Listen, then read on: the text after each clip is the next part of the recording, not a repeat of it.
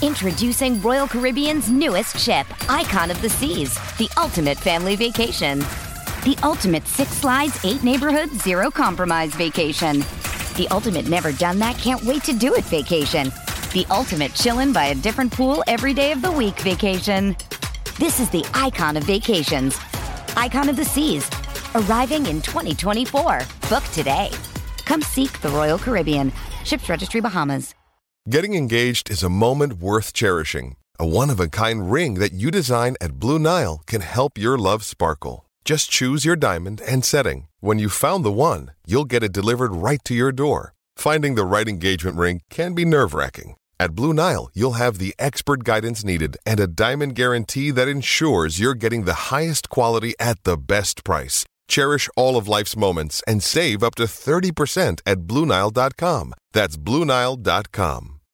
Find a fresh take on a fall getaway to Wilmington, North Carolina and beaches. Enjoy hiking trails in a state park, fresh seafood with a side of live music, and fall festivals galore. Then live it up along the Riverwalk in Wilmington's historic downtown. With three island beaches, Carolina, Kure, and Wrightsville, and a vibrant downtown, you get the best of the Carolina coast all in one place. Plan your fall getaway at WilmingtonandBeachesVacation.com. Support the podcast on Patreon by joining the It's All Cobblers to Me fan club. Every month, you'll receive access to exclusive bonus content, such as our Meet the Staff series, hear our player interviews before anyone else, and be invited to regular meetups. By joining the fan club, you'll be helping us to continue our sponsorship of NTFC women's player Abby Bruin and enable us to keep the podcast and all our other content going to the high standards you expect. To join the fan club, go to patreon.com forward slash cobblers to me. Now Gipp. Has he got the legs here on Lazaridis? He's managed to whip his crossover. Oh, for post and forced in by Freestone. I said, listen, I'll tell you what fires me up. If you keep going on at me, I'm going to pick this chair up and I'm going to chuck it out the window. Chris Freestone on It's All Cobblers to Me. We won the game in the tunnel. It was as simple as that. You know, the game was over as soon as we lined up in the tunnel. The It's All Cobblers to Me Hall of Fame with Chris Freestone out now.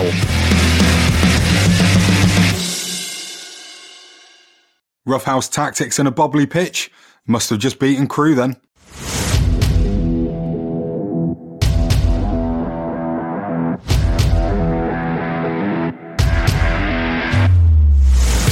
Brain again, and he's got it! Gavin was closing in. Oh, Gavin has scored!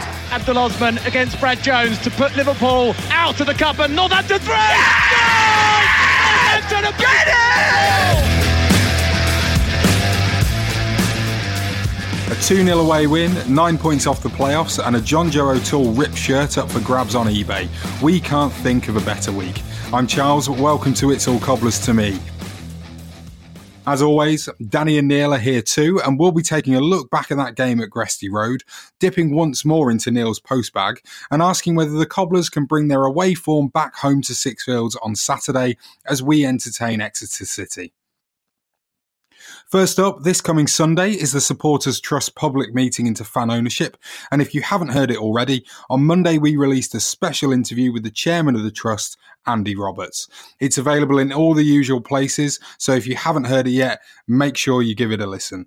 The meeting takes place on Sunday at the Park in Northampton and starts at 1pm. Right then, boys, nine points off the playoffs with tongue firmly set in cheek. Can we do it? Yes. Neil, you were particularly excited on Saturday. I've I've been missing this dreaming and any I've been waiting to grasp onto something and now I've got something to grasp onto. And I know we're going to come onto it, I think a little bit later in the in the podcast about the the Exeter podcast, but I know they they commented on their podcast that we've got nothing to play for and we definitely won't make the playoffs. Well, we will show them on Saturday, won't we? We laughed about it last week, didn't we? A little bit. Well, uh, we didn't. I mentioned the possibility of what would happen if we're nine points off the playoffs at this stage. And wh- where are we? nine points off. What happens if we win again on Saturday? Could it? Well, we would definitely be seven points off Exeter if we win on Saturday, won't we? Um, and dare we dream, or are we still looking at it as if like, oh, it's not going to happen? Because I think what what the thing is with me and probably a lot of the Cobblers fans, the majority of them is we we kind of have a tendency to be like, oh, it's not going to happen, or oh, well, we're giving ourselves a chance, and now they're just going to take it away from us, or it's it, it's it's just going to be too much, or whatever. Um, I don't see why we can't win again, and at least, like I said, Neil, it's, it's good to have something to to cling on to, and when we thought the season was petering out a bit. I think I'm I'm of the opinion that it's not going to happen. However, if we then go and beat Exeter and then go and win again on Tuesday against Newport, then I'll be booking my train to Wembley. is how com- how confident I'll be from that point on. I think I'll just be happy with with winning uh, some home games. That's all we're really missing at the moment, isn't it? We're great, or we have been great away from home in the last few weeks, and of course, last time we were at home, it was a very, very dull game against Crawley. We talked about it last week on the podcast. And the last thing that you want is to come back to Sixfields having just had what I think was a fairly easy result against Crewe, um, and and then end up just boring the home fans again.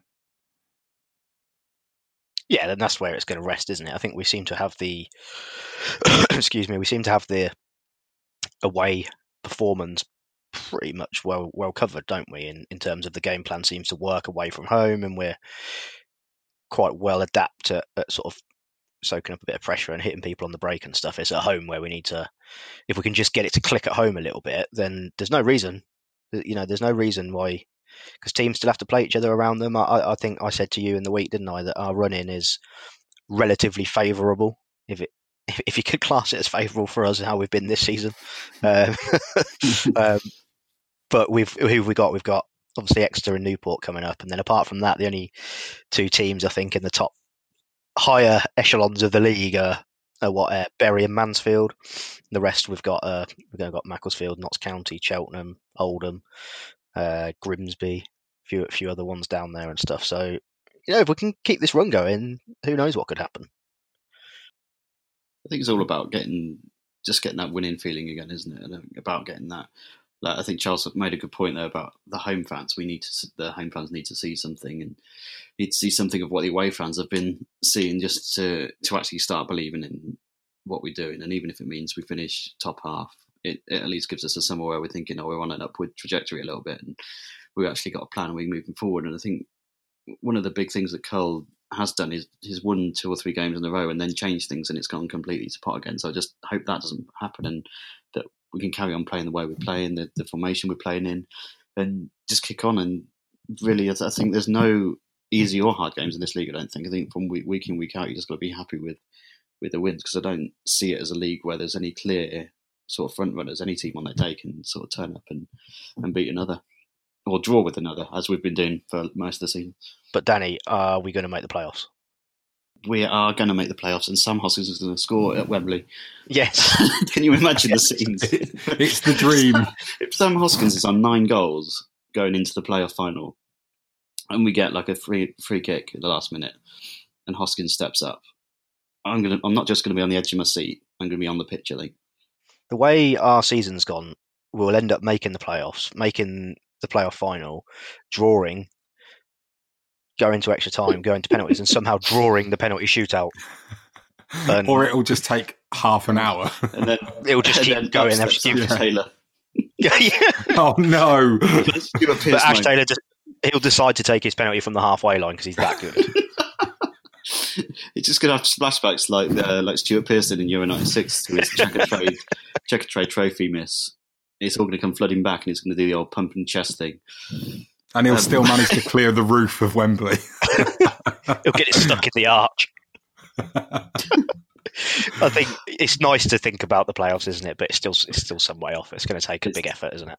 It is just a bit silly. I think it's more to do with the, the if we were eighth and nine point off, nine points off. Yeah, we could maybe think about it. But we're 16th and we've got so many teams below us that are below us, Yeah. so many teams above us that it's going to take them doing stuff. It's, it's all a bit sort of pie in the sky, and it's still a little bit. I'd uh, I, I'd find it really funny to- if we were eighth and we were nine points off seventh. That'd be awful.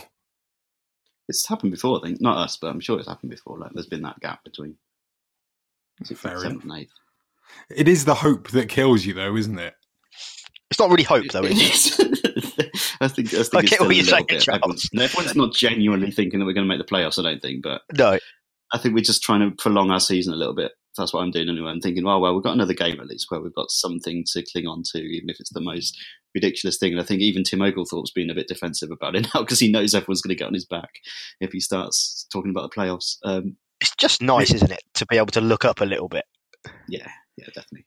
Because what we're 15 points clear of relegation now, so I think we can put that to bed that, that that's not going to happen. Um, so it's just nice to, you know, it's a very, very, very, very, very long shot, but it could happen.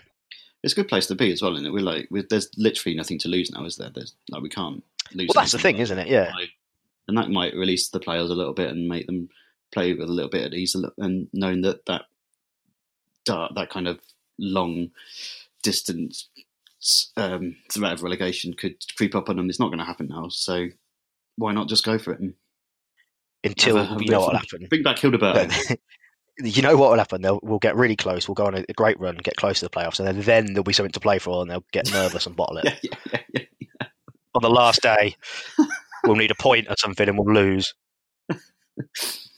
Well, don't don't forget, Keith Curle has actually said in the week that more players and have now bought into his his way of playing, into the into how he wants the football club to operate on the pitch.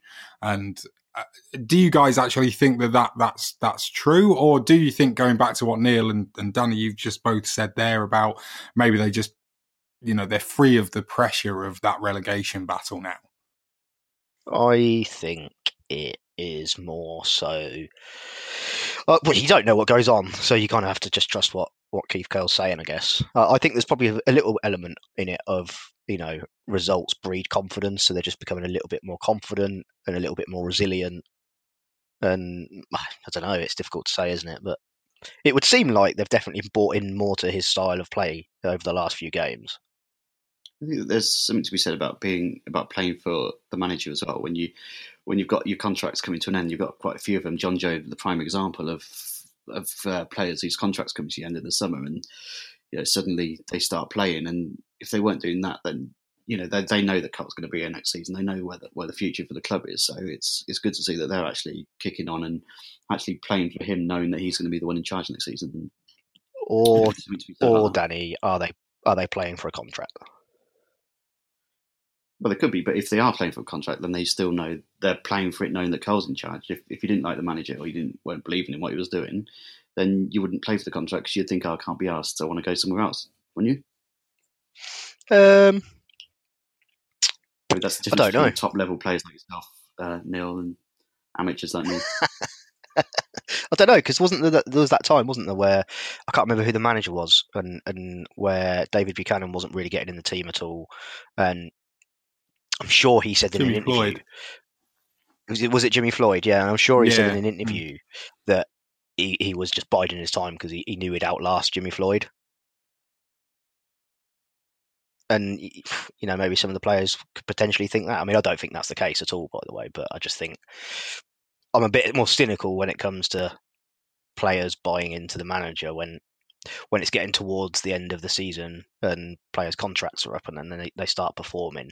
I'm kind of like, well, should have been doing that all the time. You could argue with John Joe though that he's he's been injured. I mean, he came back from injury against Colchester, didn't he? And and you could see he was well off the pace in that game, and obviously the whole team was off the pace. We got absolutely hammered, but he then got brought off, didn't he, relatively early on, and he, he clearly wasn't happy in his own performance. And I think he kind of probably felt like he wasn't really ready for that, you know, that start that he got given. Um, we're now a few weeks on, a few games on. He's had chance to actually get back to match fitness. He's also maybe being allowed to play more in that role that he was playing in during the promotion season in 2015-16 where he got all of those goals. And then obviously the following year in League One as well, where he went on a, a mini streak. And he's, he's also one of those players that gets goals in batches, doesn't he? He'll have three or four games where he gets one or maybe two goals every single game. And then all of a sudden it stops and he dries up. So we have seen that before with John Joe. I don't necessarily think it's got anything to do with his contract situation. I think it's just we're now in one of those little sequences where he will actually be performing to the best of his ability and free of injury and scoring goals, which, as you said before, Neil, will help to breed his own confidence. I'm Chris Hargreaves, and it's all cobblers to me. Okay, let's look back at that 2 0 win over Crewe last weekend then. The Cannon will take it. He's uh, got Hoskins short. Back post is uh, Taylor. In there too is good. He goes long into the heart of the penalty area. Cleared by Crewe, Uh, shot towards the target and into the back of the net. And Daniel Powell has scored. And Marvin Sordell, the provider on this near side. The corner not well cleared by Crewe, Back into the mix from Sordell. And there was the close range finish to give Northampton Town the lead here from Daniel Powell. And Northampton Town lead in Cheshire. It's uh, Crewe Alexandra nil, Northampton Town one.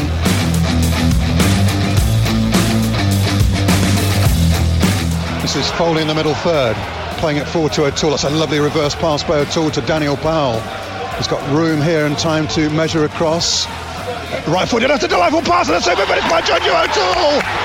The Cobblers are two up, and Jonjoe O'Toole scores with a delightful near post flick from a super, super cross by Daniel Powell. And Northampton Town score for the uh, second time in three minutes to double their lead. And if you're not careful, folks, I'm going to start talking about the playoffs.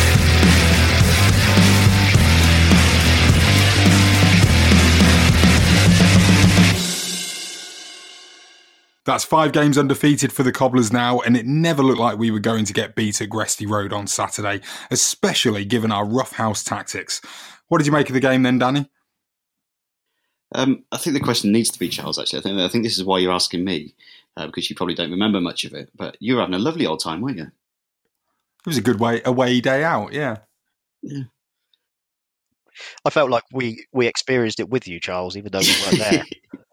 which is what I enjoyed most about it. You uh, thoroughly disgraced yourself on Saturday, Charles, and I couldn't be prouder. Do you know who I blame?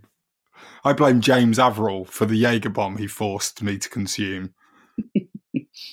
what time was it when you had your Jaeger bomb? Oh, I don't know. I was That's drunk by breakfast. was it a dog's breakfast? Well, uh, you, you should give us your opinions, Charles, as you witnessed it firsthand, albeit through slightly wobbly vision, no doubt. do, do, you want to talk about the actual game, or do you want to talk about the whole day? Because I probably remember more about the whole the day as a whole than I do the actual game itself. Um, I, I the, the, game was I, I, don't know for me. I mean, maybe it was because I'd had a, a couple of drinks, but I never felt like we were under any threat from Crewe. I, I, I felt like we were pretty much in, in control of the game. Yes, Crewe did have a couple of chances early on before we got our first goal. They also had one chance at the beginning of the second half as well. But other than that, we we kept them at bay and, and, and let them play their their little free flowing passing game around their back four and just sort of sat back and went, yeah, you can you can do that there. We're not bothered. You're nowhere near our goal, so happy days. You you lot carry on. But I mean, the, the day itself was absolutely brilliant. We spoke last week on the podcast about how you know away days are maybe just that little bit more. Um, they're, they're just that. What am, what am I looking for?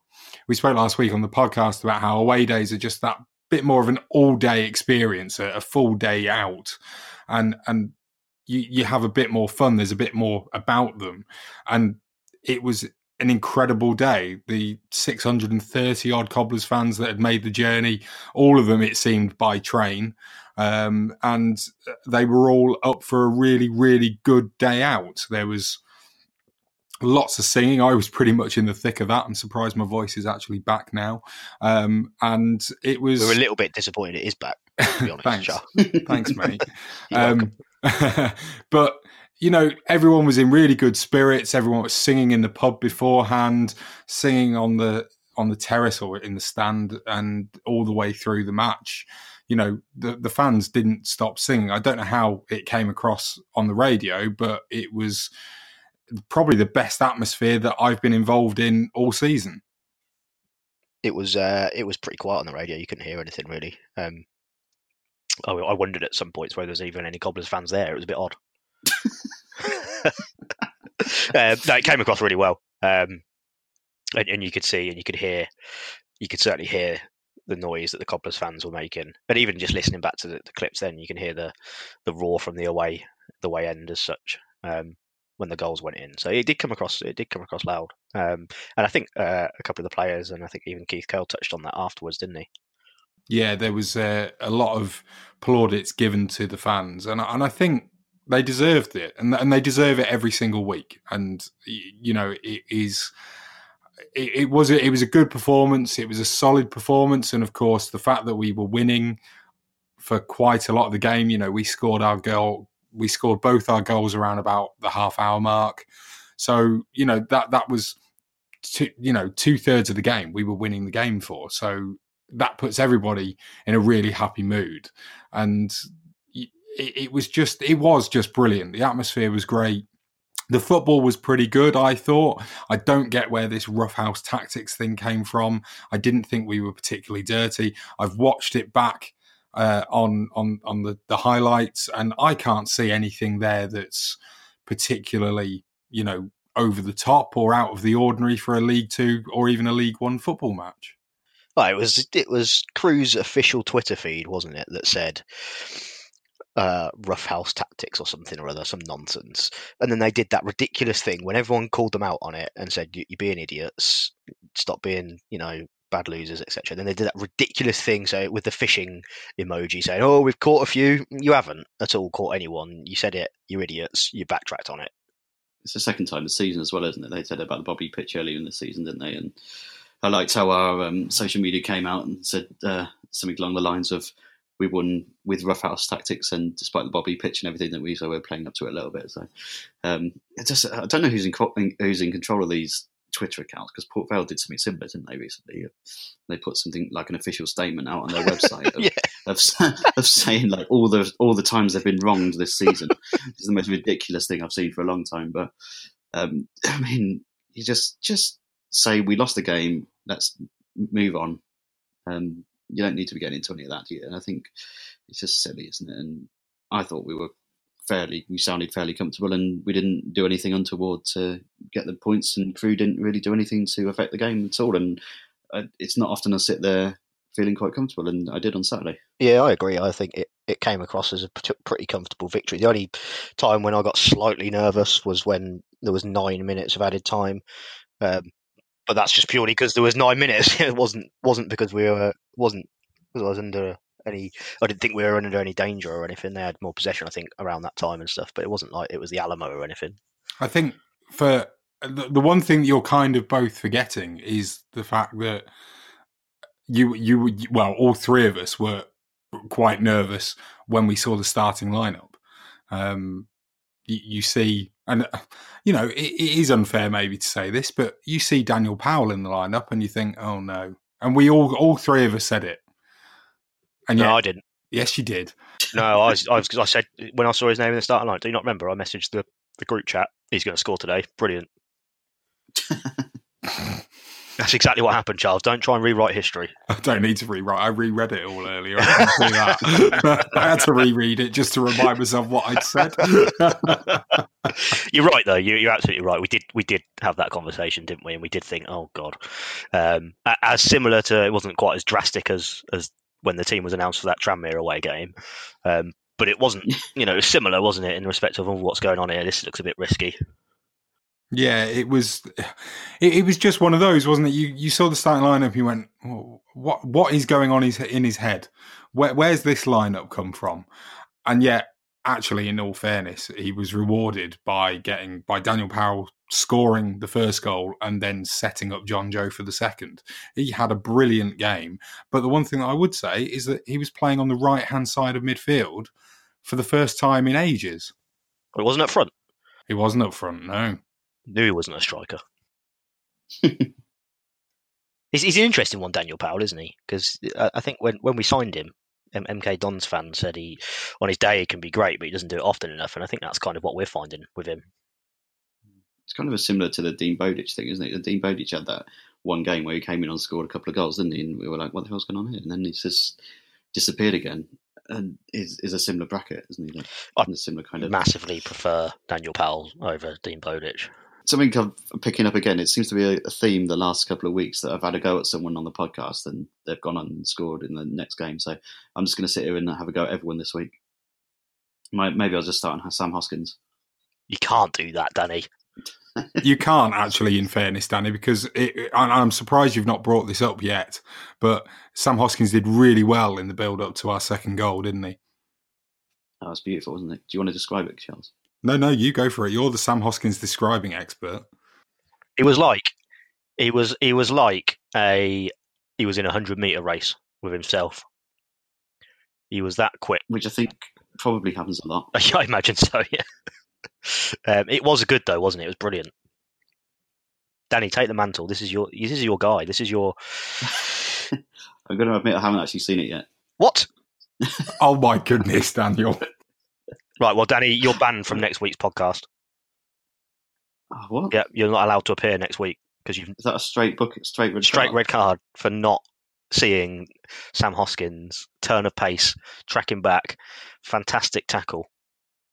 To, to, be fair, do you say fantastic tackle? Because to me, he just looks like he runs alongside him, and the guy basically goes, "What's this?" and moves out the way. it's like he, he spotted. I think he spotted Sam Hoskins and he just fell over. it did. It honestly does look like it's just a case. Sam gets alongside him, and the guy goes, where did you come from? And gets so shocked by it that he just forgets where the ball is. And was it Jordan Turnbull or Sam Foley that just basically goes, well, I'll have that then, and passes it to Jonjo O'Toole? We've got to give him the credit, though. He was there, right? He was. Without him tracking back, then, you know, that, that chance may not have come to fruition. Mm, player of the year. Who will get player of the year? That's an interesting one, isn't it? it's a hard one. Is it? I mean, I think Aaron Pierre is probably quite close. I mean, Sorry. When, I'm talking about Sam Hoskins for Player of the Year, and you say it's a hard one, Charles. um, I think front runner for me for Player of the Year, Aaron Pierre. Can't argue with it, can you? No, not really. Could, he's, he's probably one of the few that you, you would say has been pretty consistent all season. But you know, there's still what eleven games left, and if we make the playoffs, there could be a hero in there somewhere. I'm Chris Freestone, and it's all cobblers to me. Charles, how was our favourite Crewe player Perry Ng last week? Uh, I didn't really notice him apart apart from the picture that I took just to send you guys of him. Um, which, which, oh, by the way, on that picture, it was weirdly zoomed in. Uh, well, I well no, it wasn't that. It wasn't zoomed in that much because I was on the front row of the stand, and he was pretty much right in front of me. Mm, interesting. Um, Same with so, the Sam Hoskins one I sent to uh, Danny, and that you helpfully zoomed it even further for me, Neil. so Perry Ng didn't he didn't catch your eye, shall we say? No, not really. He, uh, there wasn't there wasn't a single Crewe player that I actually looked at and went, I, would put him in our team because they had um didn't they have Chris Porter up front, and I've always thought he was a pretty good player, but I think who was a co-commentator on the radio on on Saturday? Gareth. It was Gareth Wilshire. Gareth. I think it was either Gareth or Tim. One of them was saying that he wasn't having a very good game. I didn't even realise he was on the pitch until I watched the highlights back and, and heard his name being mentioned by the by the commentator. You'd had a lot to drink though, so um, it's difficult. To, that, that is true, but Did you realise there was a game going on, Charles? Yes, I knew full well there was a game going on. Thank you very much. I did enjoy your uh, video updates, Charles. You did. Good. It was like, uh, yeah, it was it, was like a drunken um, episode of uh, Hunter. it was. As Charles hunts down fellow fans and makes them talk into the camp. There was one. There was the halftime one. I think you were doing a little interview with James Averill, which was going all well, and uh, then you you you put the camera on uh, a, a, guy that had clearly had a lot to drink. Oh, yes. It was, I think it was David Naylor. Um, and that summed up the day for me. I, that's I just thought they're having a great time. I wish I was there. That's what as I say, as you said, Charles. That's that's what we're, exactly what we were talking about last week in terms of home and away games. You you just won't get that kind of thing at a home game, would you? And let's just play all our games away now. Let's should we just put on a few coaches um, and a team bus before the next home game? I've got a good idea, Danny. Are you going? drive around? Are you going on Saturday? I am. Yeah. I'll meet you at uh, where shall we meet? We'll meet at the Malt Shovel, nine thirty a.m. We'll have a, a Jaeger bomb each to start with, Yeah. and then we'll, then we'll get cracking. Should we get on a bus? We'll get yeah. We'll, I mean, it doesn't have to go to Sixfields. We'll just get on a bus. Yeah. Drive around Sixfields a few times, jump off. Uh, it's good victory though, wasn't it? Going back to the game, it's uh, nice to keep a clean sheet, and uh, like you said, Charles or Danny, I can't remember which one it was, but very comfortable really, and it's nice to see. It's good that the clean sheet. Just to mention, um, I think Charlie Goode's been a really Goode. I mean, Oglethorpe was calling him good at the weekend, so I'm completely um, baffled by what's going on with his name. but I mean, I, I don't know what to call him. Um, Charlie Goode or Good. He's I think he's brought a real s- uh, settling presence to the back for five, wherever Curle wants to play it. I think his his the, the the results and the clean sheets have really improved since have been since he's been here. I think it's worth mentioning. He's going to sign permanently, surely. I would imagine so. I mean, I would hope so. Yeah. he he also he, he looks like the type of like people always say about loan players that they don't care and you know because they get to go back to their parent club at the end of their loan spell and stuff but Charlie looks like he's really enjoying his time playing with us and on on Saturday before he got basically knocked out it looked like um he he was he was really really riling up with the fans and he was you know the fans had a nice chant for him when he came over to take a throw in and What is that chant, by the way, Charles? Because Jonjo O'Toole in his, in his post-match interview Oh, yeah. couldn't remember it, but he commented on it and he said he enjoyed it, but he couldn't remember it. Well, this is the thing, right? Because the only chant that I could remember that people were singing to Charlie Goo, well, there were there were two. One was basically sign him up, and the other one was just simply singing his name, and that was it. And I thought, well, it's not the greatest songwriting in the world just to basically sing Charlie, Charlie Goode, Charlie, Charlie Goode. That was it. What was the tune? Was it to the Daddy Cool? Yes, um, yeah, to the Daddy tune. Cool tune. Yeah, That's that's why Jonjo liked it. Probably, yes. But I'm amazed he couldn't remember the lyrics, considering it was just his teammate's name. I mean, I'm not that surprised.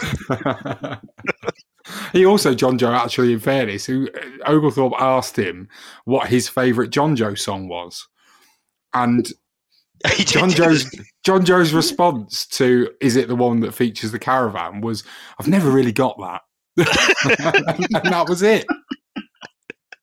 Anything else you want to talk about um, about the game from Saturday? I thought our second goal was a good move. I thought that was a very good move. Uh, and great finish by Jonjo. It's gone a little bit, not been that much mention of it, but actually it was a great finish, wasn't it? Sam Hoskins esque, almost some might say. Similar. Well, let's not go that far. Come on. I do like I do like a quick fire double as well. You know, when you score two in like a couple of minutes, I enjoy that. That, that it's the kind of thing like a, like a first minute goal or a last minute goal or something. It's one of those things that really rarely happens. But It's surprising, isn't it? Wasn't it almost a quick fire triple? Didn't we have another chance relatively soon after that we was close? Yes, I, in my mind, I'm thinking we did. Yeah,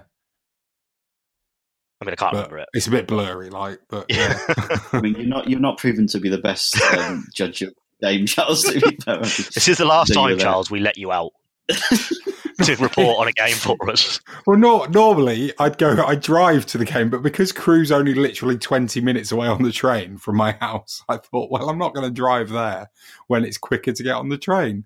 It's not my fault there's pubs. Right, I think it's time to take a look at the messages you've been sending in to us on Twitter and Facebook this week. Postman, Neil, postman, Neil, postman, Neil. his black and white cat. Early. Good news, boys. The bag is bulging this week. It's ready to explode. We'll start off with our long-time follower, man at CNA, who we should probably find out his real name. Philip Garlick. Philip. Oh, you full named him Philip Garlick. Okay. Um, good. So he has commented that now we've got an official NTFC esports team, which I believe is, is that's FIFA, isn't it, and that sort of thing. Yeah. hmm Yeah. He asks us, "Do you think it's time to have a pub sports team?" He's thinking skittles, darts, pool, and cribbage. Some would say we- some would say we've had a pub team for quite a while.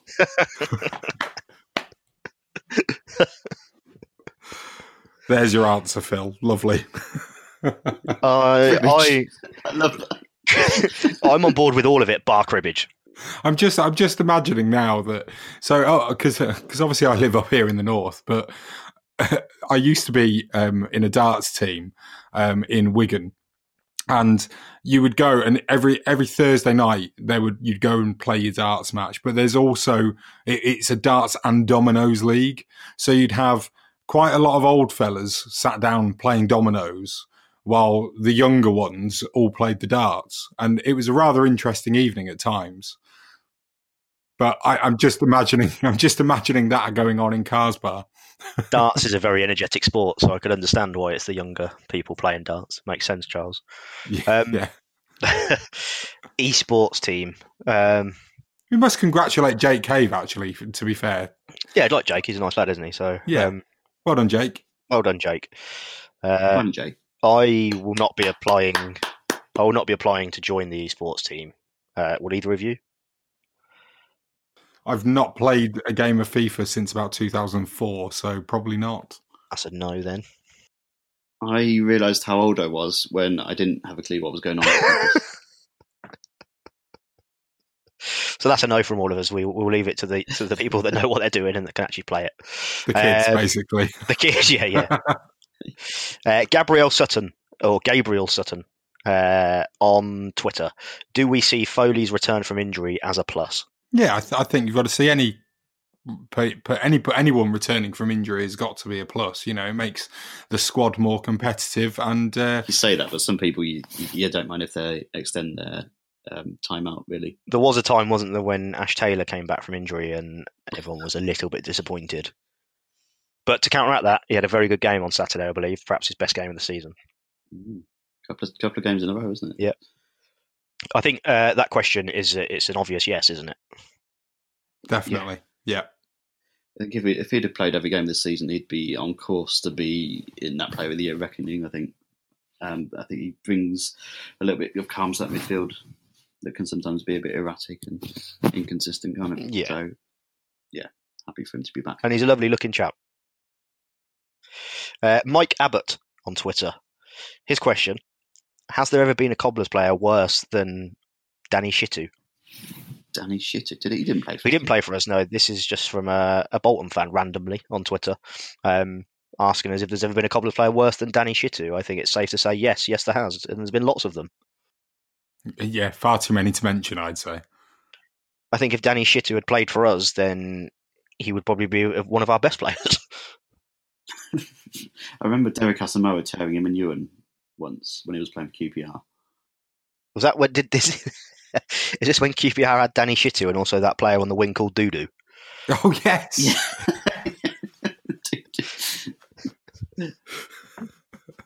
Fantastic team at that time. With Ian Holloway as the manager, who would have who would have ever thought? Of it? Yeah, yeah, who would have thought it?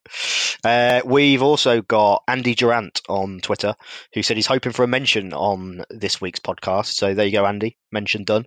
Uh, because Charles, you won't remember this, Charles. Um, however, you nicked half of his chips outside the ground at Crewe. That- that's not true. I had two. I do How many? remember it. I had about two of them. How big was the portion? Well, it was it, it, what of his chips. Yeah. Fair, fairly decent sized portion, I'd say. Good. And rating out of 10 for the chips, Charles. Oh, they were good chips. I'd give them. I'd probably mark them a nine. Good. Good feedback on the chips. Hmm. We've also got uh, another one from Phil on Twitter who says now the former athletics track has become a community asset. How should that land be developed? It's a good question. You were a bit worried about this, weren't you, Neil, when it was announced? I was a little bit concerned that it meant that it couldn't be developed, and I was I wasn't sure because I'm not bright with this sort of thing. Um, and I kind of have always wanted there to be a water park there, and I was concerned that that may never happen. Pretty sure that's probably never going to happen now. No, you never know. I think, in, in fairness, basically what an ACV does, for those that don't know, is basically means that the land can only really be developed um, for the same purpose that it already has. So ACVs are most commonly um, given to pubs um, because of the whole um, you know pub crisis that we've got going on in the UK, where like at least one pub closes every single week. Um, a lot of these pubs, or a lot of the pub companies, are basically selling the pubs up to developers to build supermarkets on, or they become something else like a, a takeaway or or whatever it is. But an ACV will actually mean that it can only remain as being a pub um, and, and can't become something else. It's basically protecting the use of the land that it's on. So I, I believe with this, what they've done is that they've already got an ACV for the stadium, which covers the West Stand car park, the actual stadium itself, and now this will uh, cover also the athletics track and up to the boundary at the far end uh, of the east stand, um, or behind the east stand rather, and therefore that is now the land that must remain. Essentially, can only be developed for the football club. Is pretty much what it means, I believe. I don't think it means that it can only become an athletics track again.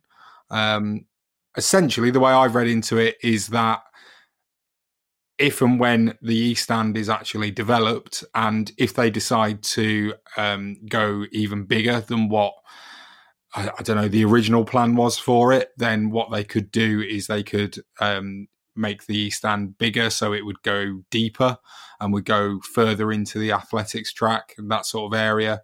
Um, and therefore, it would be part of the stadium. I think that's what it basically means.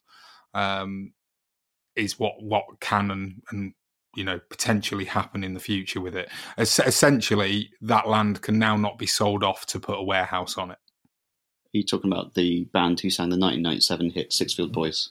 six fields Boys, Sixfields Boys. What I gathered from your excellent um, explanation of that, Charles, is that we're going to build a giant pub there, right? No, I don't think so, Danny. But uh, so, yeah, have you got anything to add about the uh, East Stand thingamabob? What was the question again? The actual question was. What was the question? What should we do with it? Yeah, how should the land be developed? Uh, whatever makes the club the most amount of money is my answer. I'd like to see. It, I'd like to see it go back to being a, to being the training pitch. If I'm honest, but I, I quite like. Ain't going to make us any money, Danny. Being, well, you do if you hire it out to people and things, don't you? Who's like going to hire it out? The, we we might do. Good point, actually. If we're training for the Carlsberg Cup. yeah, yeah, yeah. I, I, I think that's a nice idea. Actually, it would be lovely to see it as as our own dedicated training space, but it's not going to happen, is it? Let's be honest. It's going to be who knows what it'll be. Maybe a hotel.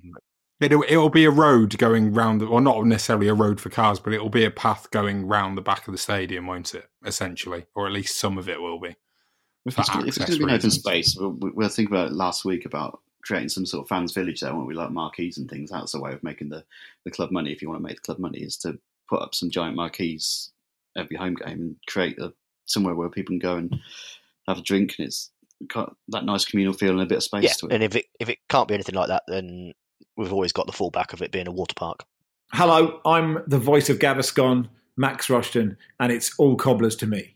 Before we take a look at this week's game, don't forget to keep sending us your anecdotes, questions, and comments on all things cobblers. Tweet us at cobblers to me or email us at itsallcobblers all cobblers at gmail.com or visit our website, cobblersto-me.com.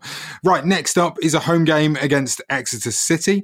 Just as a reminder for you, the match does kick off at two o'clock on Saturday so that the Saints fans can clog up the roads around Six Sixfields with their 4x4s. To give us an insight into how the Grecians have been getting on since we last met them in November, Here's Exeter fan Damien Mills. I think if Tiz had remained as manager, then the very least most people would have been looking for would have been for us to make the playoffs for a third successive season.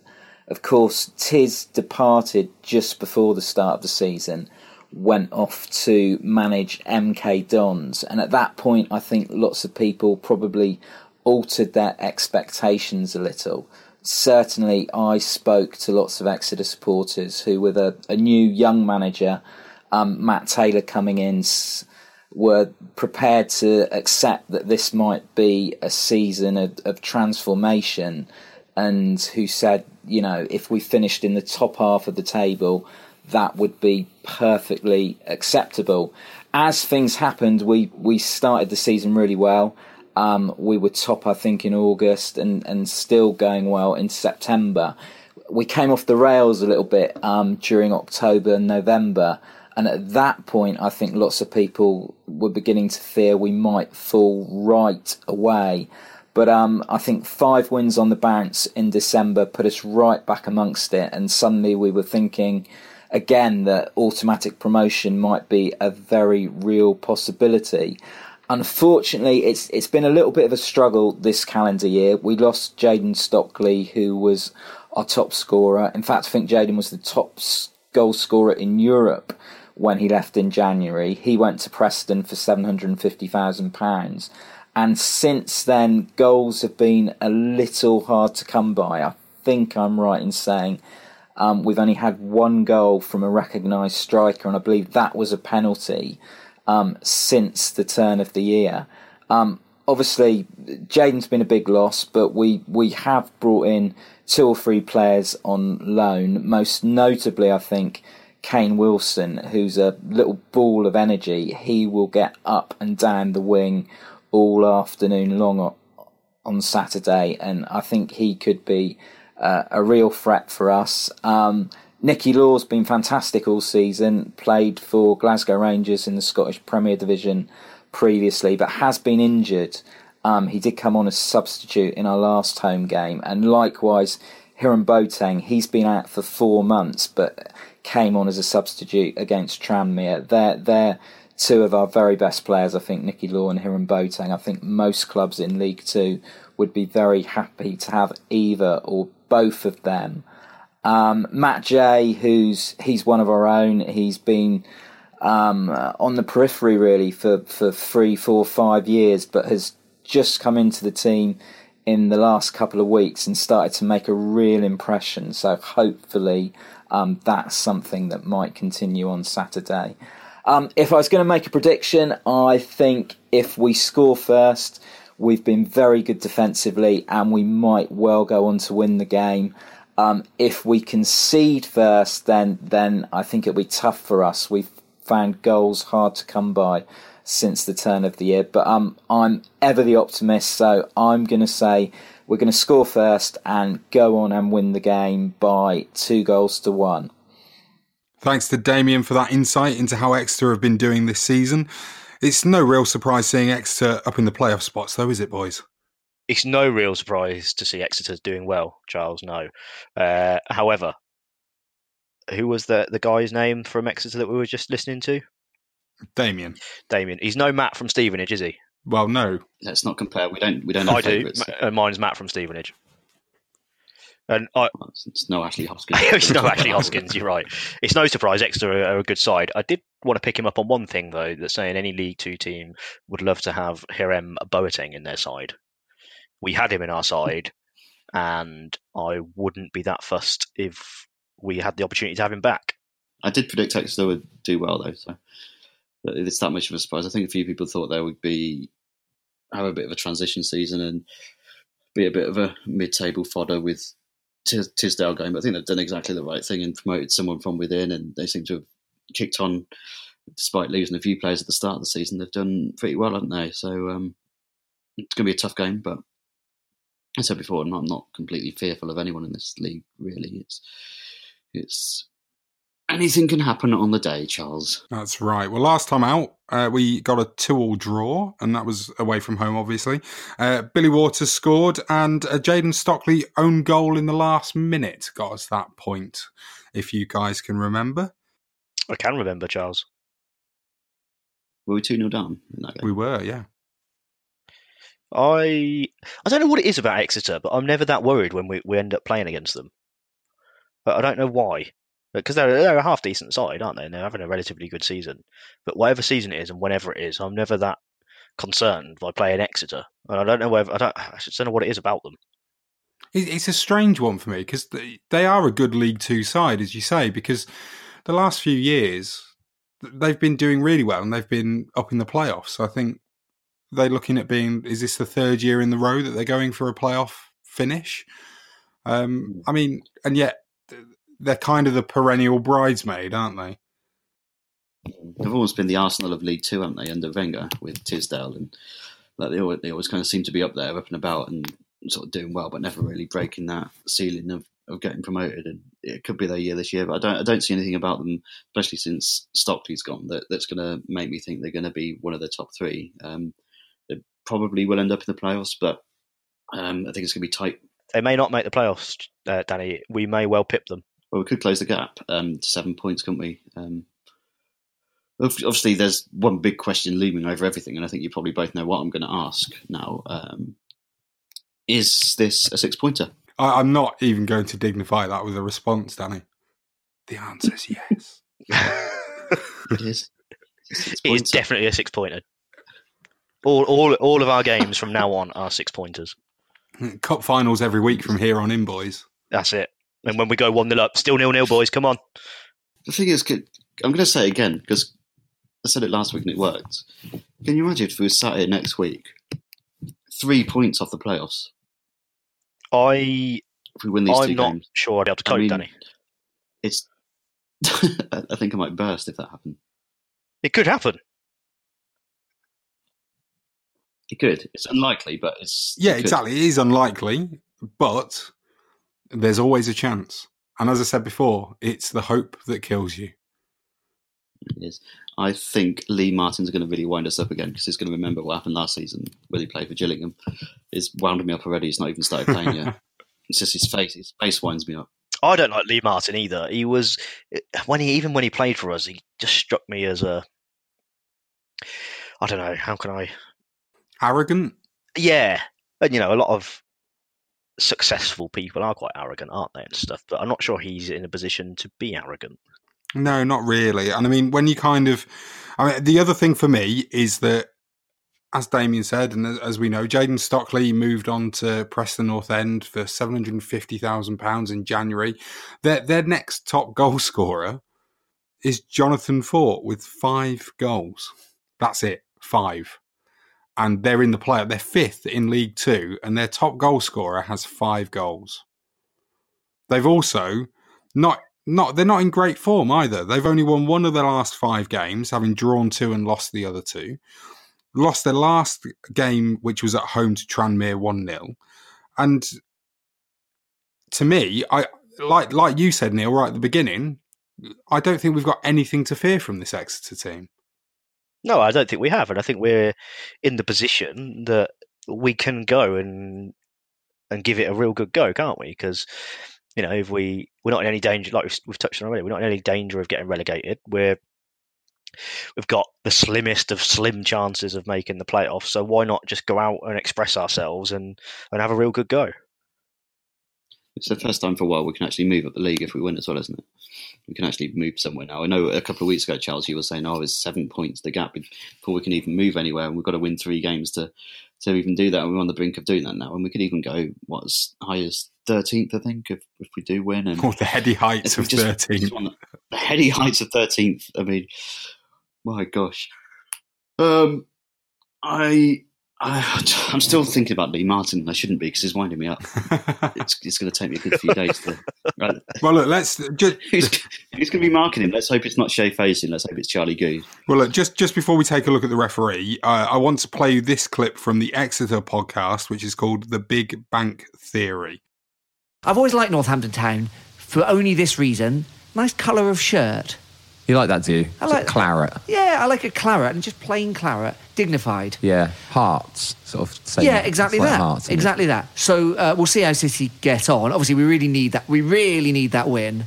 Yes. after the disappointment of Saturday at, uh, at home to Tranmere. But we're playing them, which just seems to keep happening at the moment, at a time where they're unbeaten in five. What I mean, how do these te- who are these teams beating? Because every team we play is unbeaten in five. I know. And when are we going to play some of the ones that have, been beaten in five? Well, Notts County and Macclesfield are coming up, aren't they? So I guess it's that. But Yeah. oh, really unhelpful. We just want to play a team that got nothing to play for. I guess Northampton are almost that. They're in fifteenth. they have nothing to play for. They're not getting playoffs. Yeah. So hopefully, I mean, there's some names we're familiar with. Dean Bowditch, who was at MK for a long time, gets a lot of goals from midfield. Boo. They've got the most Irishly named player of all time, Yeah. Jonjo O'Toole. Uh, that's amazing. and he looks like an extra from a Brad Pitt film. Does he? Yeah, like not a good Brad Pitt film, an Irish Brad Pitt film, Right. if you know what I'm saying. So, what sort of team are they? Are, are we going to? Are they? Are these more bruisers? Are we going to get? well, it's Keith Curle, isn't it?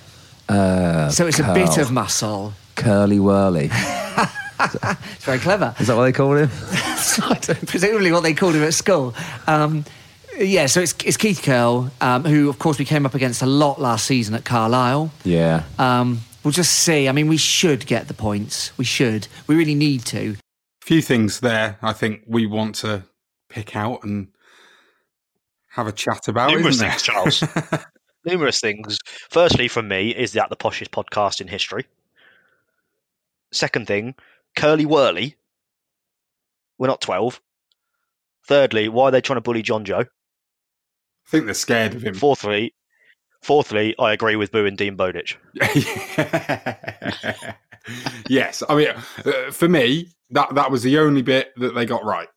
Oh, and the fact that they like the colour of our shirts. But uh, I'm glad they described it in its correct colour of claret and not dark red or Maroon something or other. burgundy or Yeah. any of that other nonsense. But Curly Whirly, It's a bit much, isn't it? Really, it's not very fair. it's also it's not very funny either. Curly Whirly, best they could come up with. Definitely, I did. I, I- the th- the thing for me, and and, and I think, and what I'm going to do is I'm going to send that. them, no, I'm not. What I'm going to do is I'm going to send that clip of where they say we've got nothing to play for to Keith Curle and get him to play it to the players in the dressing room before the game, so they can go out really pumped up and go, "We'll show those posh idiots what we're made of." It might. You should send him the Curly Whirly bit as well. Oh yeah, that'll rile him, won't it? It might not rile him. He might like He it. like it. Oh, I've got a pet name. I've got a, a new nickname for Keith Curle. no. Fair enough. all, all I'll say is the, the initials BDK. Yeah, BDK. So people can work out what that means and come up with their own names for it. But it's infinitely better than Curly Whirly. Oh dear. I, I think it definitely gives um, a, a good insight into the way that Exeter fans are kind of seeing us, and, and probably actually the rest of League Two and how their team, uh, how their fans are seeing us at the moment. You know, we, we are, and and you would look at the league table without knowing our results or how we're playing or anything like that. You would look at us and you would say that, well, nothing, nothing to play for there. They're you know in mid table. You know they're not going to get relegated, but they're also not going to get promoted. So you know, or are we? Well, this is it, isn't it? You look at our, you look at our results. The other thing I'd like like to pick them up on is, and Danny, I'd like you to help me out here. Is um, maybe we can just tell them the teams that we have played and not been beaten by for the last five matches. I mean, the teams that that we haven't been beaten by, Charles, in answer to your question, is uh, Tranmere, Lincoln, uh, Lincoln who were top, obviously, uh, Crawley, Stevenage, and Crewe. So, uh, uh, uh, So one of the teams that that that we beat, Exeter just lost to. Is is that right? Tranmere Rovers.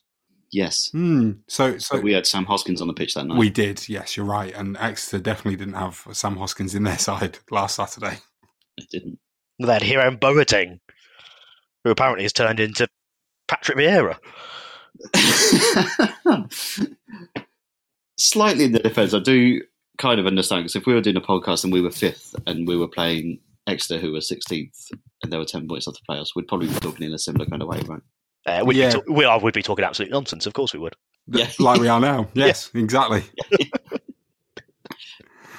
Well, there we go. Right, let's take a look at this week's referee, remembering Rob Dunkley, of course. Um, so we've got Andy Haines wearing black uh, this week, or possibly yellow, or whatever silly colour they want to play in. Uh, so Andy Haines has taken charge of 28 games this season. Um, he's given out 90 yellow cards and four red cards in total. This will actually be the first time he's refereed us, at least for the last, well, at least since before 2017, because that's as far back as I could actually get records for him for. So unless he started his EFL refereeing career back in 2017, then he's never played or never refereed a match involving us before. He has refereed Exeter before, though, this season in a 2 1 win for Exeter away at Mansfield back in September. He gave out six yellow cards in that game. And going through his actual stats for this season, he doesn't just like giving out one yellow card a match, he gives out at least five in pretty much every game he referees. So I, I think we might have, you know, plenty of players going into the book this weekend. Could that count in our favour, though? Possibly on the basis. In what way? Oh, well, I'm thinking, you know, Exeter play a relatively attractive brand of football, and ours is a little bit more functional, shall we say? Um, roughhouse tactics. Roughhouse tactics, yeah. No doubt would have bubbled the pitch up a little bit. Um, but that might play into our, if it's a bit more of a stop-start game and it's not as free flowing, that might frustrate Exeter a little bit. Alternatively, we could get three people sent off. Danny, anything? Yeah, just just pick up on your point about the referee. Um, actually, you clearly don't remember the two games he refereed um, our games for against Fleetwood in the 2016-17 season, Charles, when um, he refereed both games against Fleetwood. How did we do in those games? We drew one-one, and we probably lost the other one. Yeah, we lost the other one three 0 Great. Good omens there, then. Right, come on then. Prediction time. Um, I think this week I, am going to go for a, a 2 1 victory myself, I think. Um, I, am confident I'm, we're going to make it, you know, six wins. Uh, we're going to make it six games undefeated. Um, we're going to, on the march to the playoffs, everything's positive. Jonjo will get another goal, and so will Marvin Sordell will get the other one for me. Neil? I probably won't score, Charles, no. We we do we should probably mention Gary's answer to our question of who's the best footballer out of the three of us, by the way, which we forgot earlier. Oh right. Which we which um, he said Neil, which we, we both we all thought was right, and we, we all thought that was the answer. He thought Neil was the best footballer out of the three of us. He he did follow it up by saying he can spot talent. Yes and he clearly can. So I appreciate that, Gary. Thank you. And yes, you yes you can spot talent. Um, my prediction for the Exeter game is four-one Cobblers. Oh, he's gone big. Come on, this is happening. This is our, our season has turned around. Four-one Saturday. it's on. You, you check Neil's Twitter bio tomorrow. He's going to change his Twitter name to EIEIO. I'm saving that. Wait until we beat Exeter and Newport, and then it will be changed to that. Who's going to score those four goals then? Four goals. Uh, why are you laughing, Danny? I'm just waiting for your goal scorers. Uh, Jonjo is going to score. Mm-hmm. Charlie Goode is going to score. Oh yes, that'd be good. It would. It would be good. You're right. uh, and I, I, also think Marvin Sordell will burst into action and score two. That's actually quite um, tame. I, was, I was half expecting a die called El hat trick no. and an Ash Taylor 45 yard volley. This is my serious prediction. I, I, think generally think we'll, we'll comfortably win on Saturday. Good, Danny. What's your prediction for this week? I was going to say we're going to win, but you've both said we're going to win, so I'm, I'm a bit concerned by this. Um, I don't know. My, Go with your heart, Danny. Go with your heart. All right. 1 0, last minute, Andy Williams. Ooh. As a sub. Lovely. After a raking ball from Sam Hoskins. I don't want it to be 1 0 in the last minute. I won't be able to. I probably would have left because it no doubt will be boring. it won't appease the home support, will it? If it's nil nil at ninety I minutes. It would. I think if we win, I think if we won one 0 in the last minute, that'll appease people. I'd be appeased. Maybe, maybe this is a game for Junior Morias. Could be. Maybe wasn't in, wasn't in the squad on Saturday, was he? No. I can't imagine he was happy about that either. Can you? No, I, I can't imagine him being overly pleased. So maybe it's it's some good man management from from Curly Whirly, and uh, maybe maybe he's going to bring Junior back into the into the team, and he's going to be firing on all cylinders. And the way that Cole works, you can see it happening, can't you? I'm always, I'm half expecting for um, what's his name, Yasser, Yasser Kasim to suddenly appear out of nowhere. What, out of contract, Yasser Kasim Yes. just appears on the pitch. I want to play. yeah. Let me in. Peering over someone's shoulder. You do know Yasser Kasim is actually in the Clarence suit, right?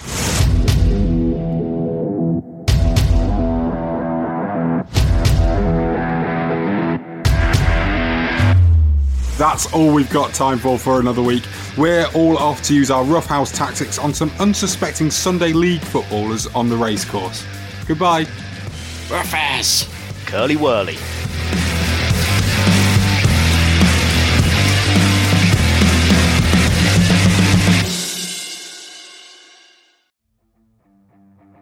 Support the podcast on Patreon by joining the It's All Cobblers to Me fan club. Every month, you'll receive access to exclusive bonus content, such as our Meet the Staff series, hear our player interviews before anyone else, and be invited to regular meetups. By joining the fan club, you'll be helping us to continue our sponsorship of NTFC women's player Abby Bruin and enable us to keep the podcast and all our other content going to the high standards you expect. To join the fan club, go to patreon.com forward slash cobblers to me.